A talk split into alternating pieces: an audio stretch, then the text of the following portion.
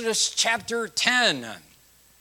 I think I've told the story before, but I, I came across it this week, and and um, and I, it, it really I think gets us into the passage we're going to look at. There's a Peanuts cartoon years ago where Lucy, you know how Lucy was. She was just always, you know, one of the well, she'd speak her mind and everything else. Well, she was livid at her mother. The reason she's really angry with her mother is because she says, You promised me a birthday party, she wails. And now you say I can't have one. It's not fair. So Linus, you know, being ever the appeaser, tries to intervene. And he said, You're not using the right strategy, he counsels. Why not go up to mom and say to her, I'm sorry, dear mother. I admit I've been bad, and you were right to cancel my party, but from now on I shall try to be good. Well, Lucy, you know, isn't happy with that one. She has a grimace on her face as she thinks the whole thing through, and finally, in the last panel, she cries out, I'd rather die! Uh, you know, that kind of seems to be the attitude of Pharaoh as we get to the end of, of chapter 9 in Exodus, because you know, I'd rather die than let the children of Israel go. Uh, although he has said numerous times, I'll let them go, he's changed his mind every time. And he is stubborn and rebellious, a little bit like Lucy, right? And we find him at the start of this chapter as well, being that stubborn one again.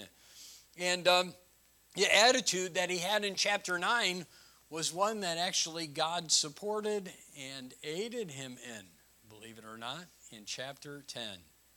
Now, each chapter has given us about nine or ten things to ponder. Now, I know there's repetition. In fact, we're going to repeat a few of the principles that we've already looked at 18, I believe, thus far, uh, because there are some new things to add to, or at least there's some additional things to add to, and maybe a little bit of changes. But we've been trying to just give you new truth and uh, if you would, new points to be learned from the plagues and the lessons. So we're in part three, Exodus chapter 10, and I got 10. I couldn't just narrow it down to nine, sorry. So that means it's going to be 28 and, and counting. Uh, although, again, a few of them are a little bit, or, or not same wording. I did not use the same wording, but a few of them will at least uh, kind of point to some of the things we've already looked at tonight. The Bible says this in chapter 10 as the young, as the young men are handing those out.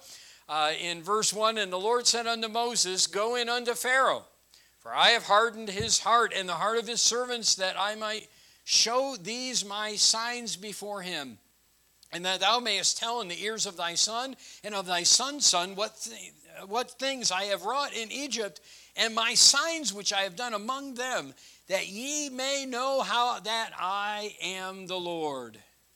And Moses and Aaron came in unto Pharaoh and said unto him, Thus saith the Lord God of the Hebrews, How long wilt thou refuse to humble thyself before me? Let my people go that they may serve me.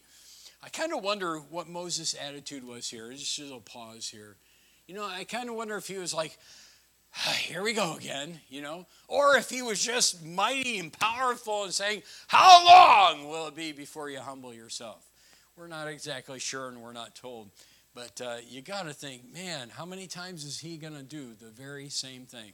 Let's go on. Else, if thou refuse to let my people go, behold, tomorrow will I bring the locusts into thy coast and they shall cover the face of the earth, that one cannot be able to see the earth. And they shall eat the residue of that which is escaped, which remaineth unto you from the hail, and shall eat every tree which groweth for you out of the field. And they shall fill thy houses, and the houses of all thy servants, and the houses of all the Egyptians, which neither thy fathers nor thy fathers' fathers have seen since the day that they were upon the earth unto this day. And he turned himself and went out from Pharaoh. Again, I pause. First time, he didn't give Pharaoh an opportunity to respond, you know. You do know that. Every other time, he stopped, but he just walked out. Um, so I have a tendency to believe he was really pretty angry when he did this and gave these words and said this message from God. And he was already con- uh, already determined that there's not going to be any kind of response. And maybe that's because God said in verse 1 what? I have hardened Pharaoh's heart. Anyway, verse 7 And Pharaoh's servants said unto him, How long shall this man be a snare unto us? Let the men go, that they may serve the Lord their God. Knowest thou not yet that Egypt is destroyed? And Moses and Aaron were brought again unto Pharaoh. Isn't it interesting? The one time he left, they brought him back. And he still didn't get what he was looking for, but that's kind of interesting thing. All right. How, uh, so here we go. Go back, verse 8 again. And Moses and Aaron were brought again unto Pharaoh, and he said unto them, Go serve the Lord your God. But who are they that shall go? And Moses said, We will go with our young and with our old, with our sons and with our daughters, and our, with our flocks and with our herds we, will we go, for we must hold a feast unto the Lord. And he said unto them, Let the Lord be so with you as I will let you go, and your little ones look to it, for evil is before you. Not so. Go now, ye that are men, and serve the Lord, for that ye did desire. And they were driven out from Pharaoh's presence. Let's pray together. Father, please, I ask you to stir us once again. Help us to consider the, the lessons to be learned. There are so many, and so many practical things for life. Help us to see from your word, things that we need to see. And uh, may this be, again, a time of decision, a time of change, and a time of encouragement as is uh, appropriate. And we'll thank you for what you'll do and how you'll help us to understand better your word. In Jesus' name, amen.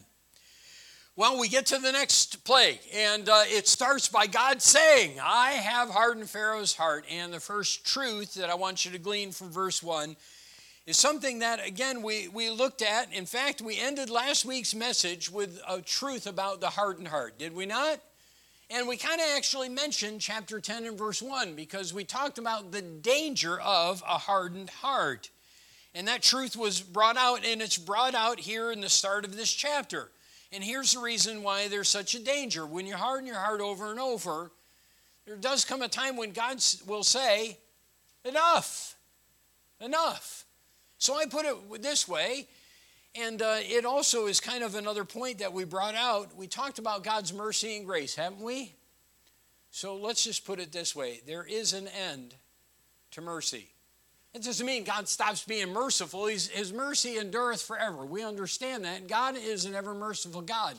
But there are times when God's mercy ends, when God says enough is enough when someone says, I'd rather die than, as Lucy did, you know? Well, you can fill in the blank if you're willing to say that and you keep harboring that sin and holding on to it. No one knows for sure when it will be. No one knows how long it'll be. No one knows how, how many times it needs to be said. But there will come a time when God may say, when you say, I'd rather die than, God says, okay. My, my, when I come to chapter 10 and I read verse 1, um, uh, every heart should be fearful of coming to the place where God says, you know what? If you're going to keep on in your way, I'm going to let you keep on in your way and you're going to face the consequences. There is an end to mercy. You say, well, well, Pastor, this is a lost man. It was Pharaoh. It was God working in a specific situation. I would agree with you. But the rest of Scripture tells us, uh, gives us a different story. Proverbs 29 1. Do you know it? He that being often reproved hardeneth his neck shall suddenly be destroyed, and that without remedy. Isn't that teaching? That God will do the very same thing with people? That there is an end to mercy? There comes a time when God says, enough is enough? You know, when we spoke of Lucy, or even of Pharaoh hardening his heart, it's important to state that Christians can be involved in this very thing. In fact, uh, if you were take, to take time to read Revelation 2 and 3, you kind of find the churches, in some cases, some of them, not all of them, but some of them, in a place where God said, Look, enough is enough. Deal with your sin. Change your ways. There's an end to mercy. In fact, listen to Revelation 2 5. Remember, therefore, from whence thou art fallen, and repent and do the first works. Now, we know that. In fact, a lot of times we quote that first part. But do you know what it says after that? Listen to these words in Revelation 2 5. Or else I will come unto thee quickly and will remove thy candlestick out of his place, except thou repent. You know what God was saying? There's going to come a time where mercy is no longer extended. If you won't deal with this, if you won't change your ways, if you won't do, do something about your sin, then look, I'll take care of it. And that's what he did with Pharaoh. Pharaoh hardened his heart. And I, you know, I, I just, I hate how the Calvinists twist this passage because it's not about Calvinism. This is about a man who has repeatedly said to God, No, I won't listen to you. And God just said, Okay, you're going to be that way? Then I'll aid you. There's an end to God's mercy in his dealing with people. By the way, just as a sideline, those who espouse the tenets of Calvinism paint a portrait, I think, of God that is, is horrible.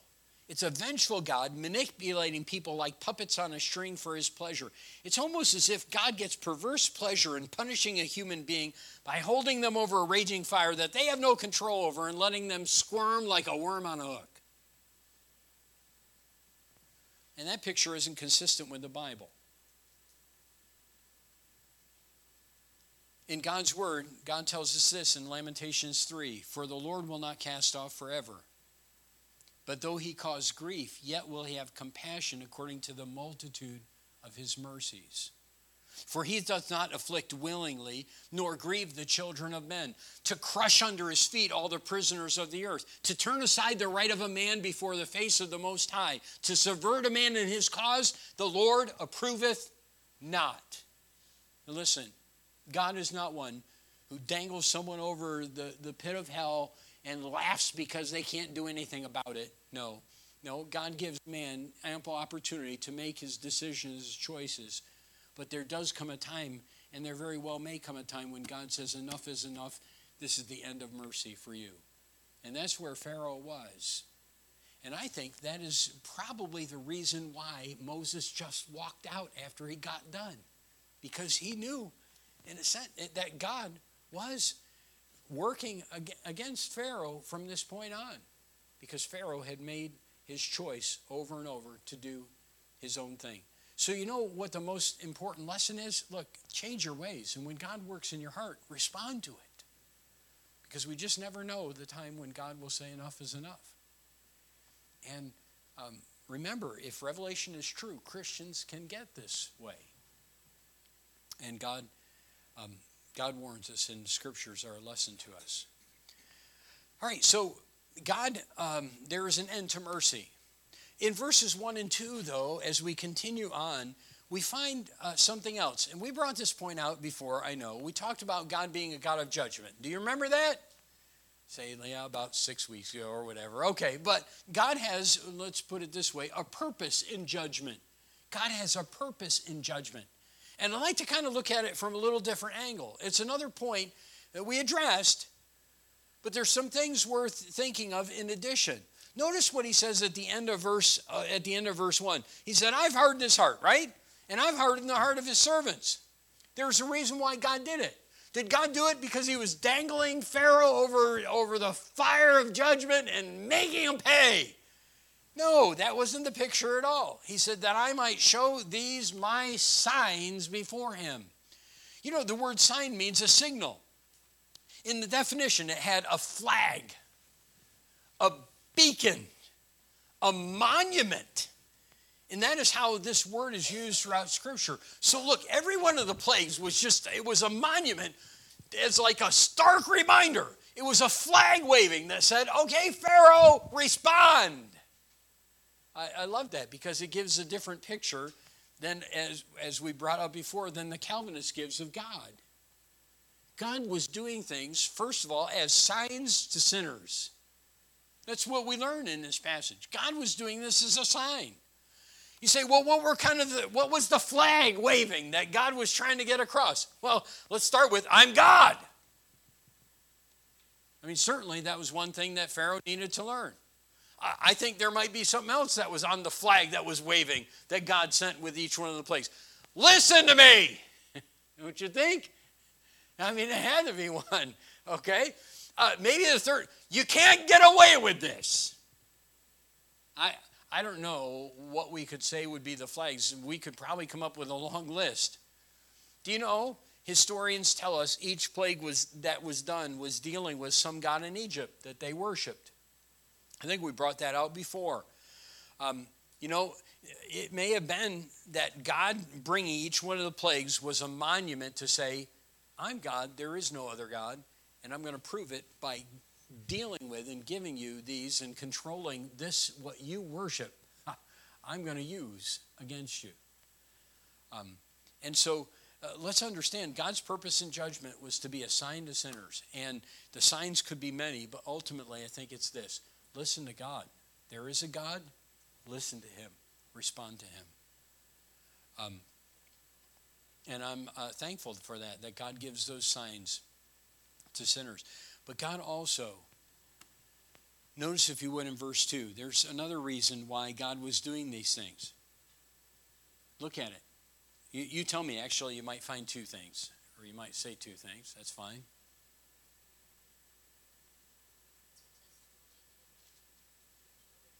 Okay, as a testimony of children, right? That would be one thing. For them to know that He was the Lord. So it wasn't only as a sign to sinners, but it was to teach saints. What was God teaching His people? I'm God. I am the eternal, everlasting God of heaven and earth. And I am the Lord, is Jehovah. I'm the self existent one. Um, you say, well, Israel didn't need to know that. They didn't. You know, sometimes we need to be reminded of that. God's God. And, and this judgment that was brought upon the Egyptians, each one of the judgments was saying to the children of Israel, God is God. And sometimes we need to remember that. Come on, have, have you ever been in deep, deep difficulty and had a, a trial, a trouble? And, and you looked maybe at other people, you were in distress, and you looked at other people and they seemed to be happy and fine, your neighbors who are godless and everything else. And, and I know you won't say it out loud, but inside you're saying, it just isn't fair. Why am I suffering and why are these people doing fine? If you haven't said that, good for you. But the truth of the matter is, a lot of Christians do say that. And if you don't believe that to be the case, all you got to do is take a few moments and look at Psalm 73, and you'll find someone who was a man after God's own heart who wrote about the fact that he was upset when he saw the wicked prospering and he saw Christians and those and, and godly people suffering. And so the truth of the matter is sometimes we just have to be reminded that he's God. And each one of these plagues said to Christians, I'm God, I'm the supreme God of heaven and earth. I am the eternal, self existent one. Trust me. And boy, did Israel need that message when they got into the wilderness a, short, a few days later. Adam Clarke summed up both aspects of judgment. I thought he did it well. He said this that the miracles wrought at this time might be a record for the instruction of the latest posterity that Jehovah alone, the God of the Hebrews, was the sole maker, governor, and supporter of the heavens and the earth. Thus we find God so did his marvelous works that they might be had in everlasting remembrance. It was not to crush the poor worm Pharaoh that he wrought such mighty wonders, but to convince his enemies to the end of the world that no cunning or power can prevail against him, and to show his followers that whosoever trusted in him shall never be confounded. And my uh, that's an important message. May we see the struggles and devastating events of life as flags or monuments that God has used, setting up to tell a lost world there is a God in heaven, to tell Christians there is a God in heaven. And may we be encouraged by that truth. Third truth is found in verse 3, where Moses and Aaron come unto Pharaoh. And here's another one we made reference to. And Pharaoh said, uh, came in unto Pharaoh and said unto him, Thus saith the Lord God of the Hebrews, How long wilt thou refuse to humble thyself? Let me just share with you a, a truth. And, And boy, have we sounded like we've been harping on this one a lot. The greatest detriment to walking with God is pride. The greatest detriment to walking with God is pride. We said that pride is the downfall of many mighty men. A truth has been stated, but consider it again. Um, I, I got to tell you, God's really been driving this, this one home, and it's obvious that, that I need it, and maybe God's people here just need to be reminded of it. Pharaoh's problem was pride. He wouldn't humble himself and bow before God. As has been stated, proud people either ignore or refuse to do what God has said. And that point is made in this passage. How long will you refuse to humble yourself? Pharaoh, how long are you going to refuse to humble yourself? Um, God said he, he, he would bring about, uh, if you would, well, not blessing, but God wouldn't bring the judgments had Pharaoh been willing to humble himself. Can you notice something else found in, um, in verse 7, if you would? And Pharaoh's servants said unto him, How long shall this man be a snare unto us? Let these men go that they may serve the Lord their God. And then they ask a question. This is an interesting one. And, and it's been kind of intriguing to my mind, been on my mind a lot. Knowest thou not that Egypt is destroyed? Didn't Pharaoh know that? Was this guy so oblivious to the world around him that he didn't know what was going on? Hey, look, he called Moses in. He knew the frogs were everywhere. Come on, he had to know. He had to know that there wasn't there weren't many trees. I mean, if he walked outside, he would find that there, there weren't many trees with a lot of leaves. And when God said he was going to bring in some locusts and they were going to get rid of the rest of it, he would certainly know it was going to go, right? I mean, come on, seriously. So then, um, he had to know of the devastation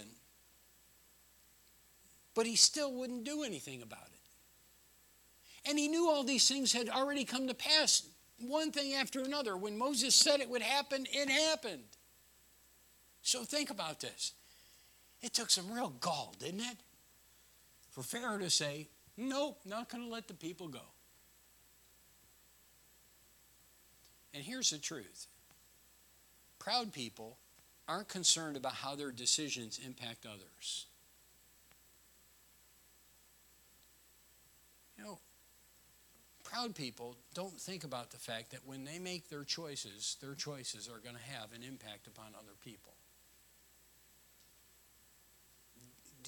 Just think about the thousands of people that, that suffered in that day because Pharaoh refused to let the people go. Think about it. Thousands of people under his care who suffered. And uh, let, us know this. Now, Pharaoh and the army was drowned, okay? But the people suffered for months, if not maybe even years to come after. And he didn't care. And that's what pride does to you. Pride blinds you to the fact that your decisions are affecting others. And it leads you to come to a place where, you know what, I don't really care. Uh, many of you know about the, I, I, didn't know if I'd bring this up, but I'm going to, the baby formula crisis. You, you know what's going on, right? You, you realize this? Everyone around here knows, knows about that. Just about everyone in this room knows about that. But just this past week, we were told the president wasn't aware of the problem being that bad. Now, now there, there's a couple things that come to my mind, all right? Think about that. That's an embarrassment. For anyone to even admit that in the White House is an embarrassment because he should have known. And, and he should have been made aware of it. All right? All right, but perhaps the real issue is I hate to say this, they really didn't care. Uh, for people all the time, sen- senators, I'm, I'm not just talking about the president, I'm not just talking about the Democrats, I'm talking about the Republicans too in many cases. A lot of people will tell you that they care, but they don't really care. And quite honestly, all they're concerned about is their position and they're proud. Do you really think that the president of Russia, Mr. Putin, really cares about his people? Because if he did, he wouldn't have put their lives on the line to go into the Ukraine. But quite frankly, a lot of times leaders are proud. Now, can you say definitively that our president was just proud and that's why he didn't know about and didn't care about the baby formula situation? We can't really say that, but I will say this the track record of leaders indicates that the only time that they're concerned about matters when it is when it means votes or when it will make them look bad. And, uh, and that is pride. But before we point the finger at them, let's realize that, quite honestly, Christians can make many times the same decisions in life, proud decisions, not weighing the fact that our decisions are hurting others. I'm going to go on and I'm going to do my own thing and I'm going to go my own way. Well, so it's going to hurt my mate. So it's going to hurt my kids. Oh, we wouldn't say that ever, but the proud person really doesn't care. And there are some very powerful lessons. And here in this passage, these two verses just bring out the, the reality that pride is just it's just a, horrible sin and it's a great detriment to walking with God. And may we learn from that and be challenged about it. The, and, and let's stay in verse 3, and let me give you one other point under that. And it's this servants of God must often confront sin, no matter how hard it may be. Servants of God must often confront sin, no matter how hard it may be. What happened to the protesters in Tiananmen Square when they rebelled against the government? What happened, by the way, uh, to some in Russia? Heard about this not too long ago, uh, who spoke out about the atrocities being done in the Ukraine. Uh, I can tell you it wasn't good. Sometimes it's easy to miss what's right before us. The task that God gave Moses and Aaron was not easy. You realize that if you wanted to, always used to call America a superpower. I don't know if they, they would even use that term anymore. America was a superpower. If we wanted to describe Egypt in this day, Egypt was a superpower. Okay, this guy could do what he wanted. He could have Moses killed like that, just his word. And Moses stands before him and said, How long will you refuse to humble yourself? That is not a line that's popular with leaders. Now, again, like I said this morning, sometimes we read passages and we don't really think through what's going on and think through, if you would, the cost. Moses, in a sense, was putting his life on the line here when he makes this statement. And you can say as much as you want about the whole scenario and how, you know, well, all right, I know God would take care of it. That's right. But he had been given a responsibility by God to do a task that was very, extremely difficult and really was a threat to his life. To stand before this most, one of the most powerful men in the world and say, you are proud. And how long are you going to continue to be that way? Um, do you realize God has called believers to stand up for that which is right, to call sin what it is?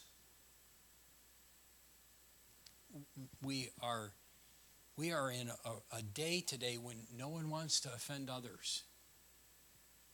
And as a result, people aren't speaking the truth. They're not telling people what they need to know.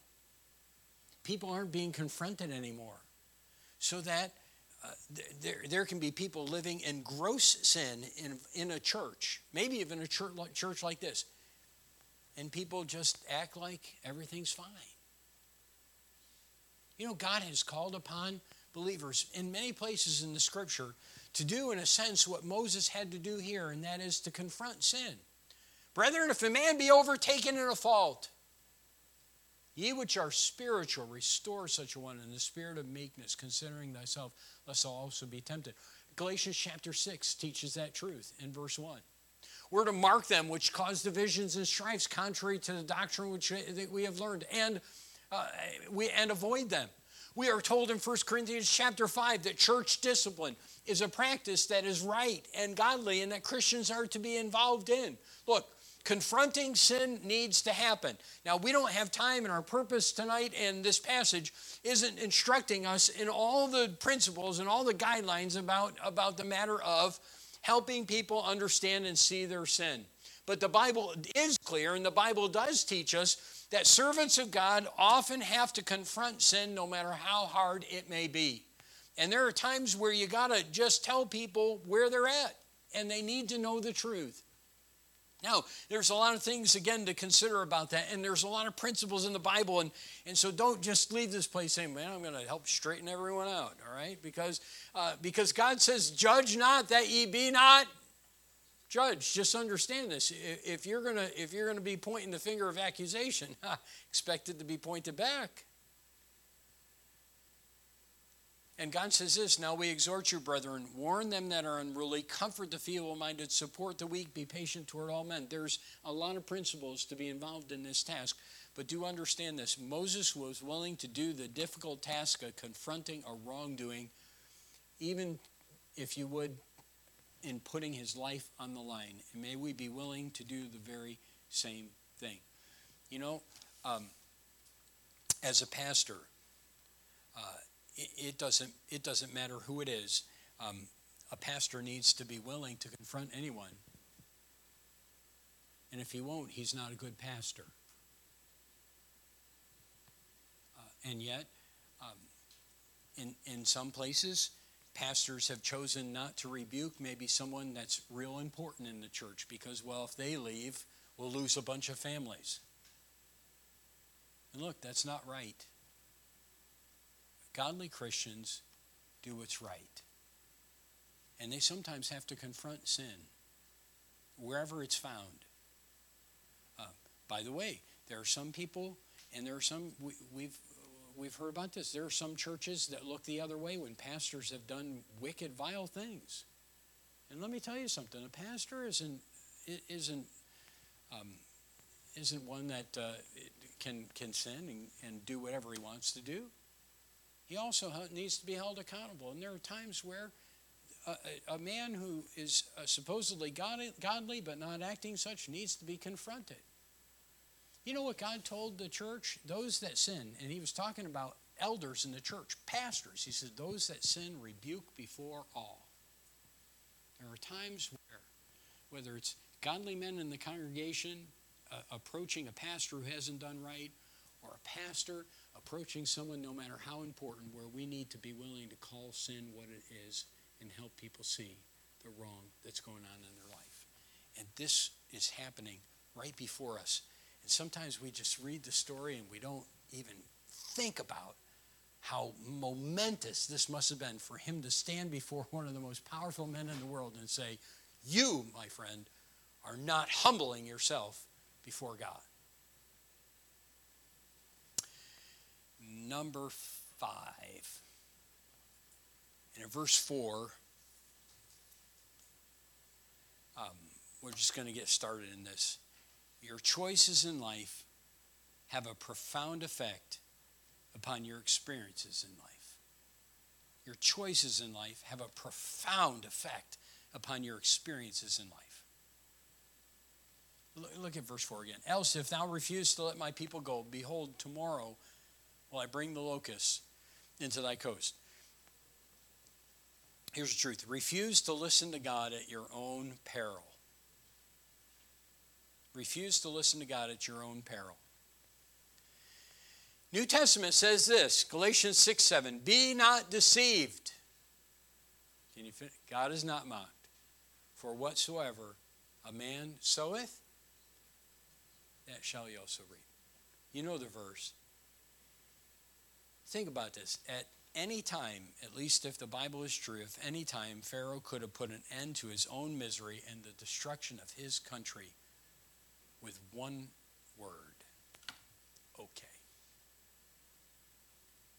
Okay. One word. But he refused to listen to God. And listen, he had no one to blame but himself. Have you ever listen, refused to listen to advice or follow instructions and face the consequences?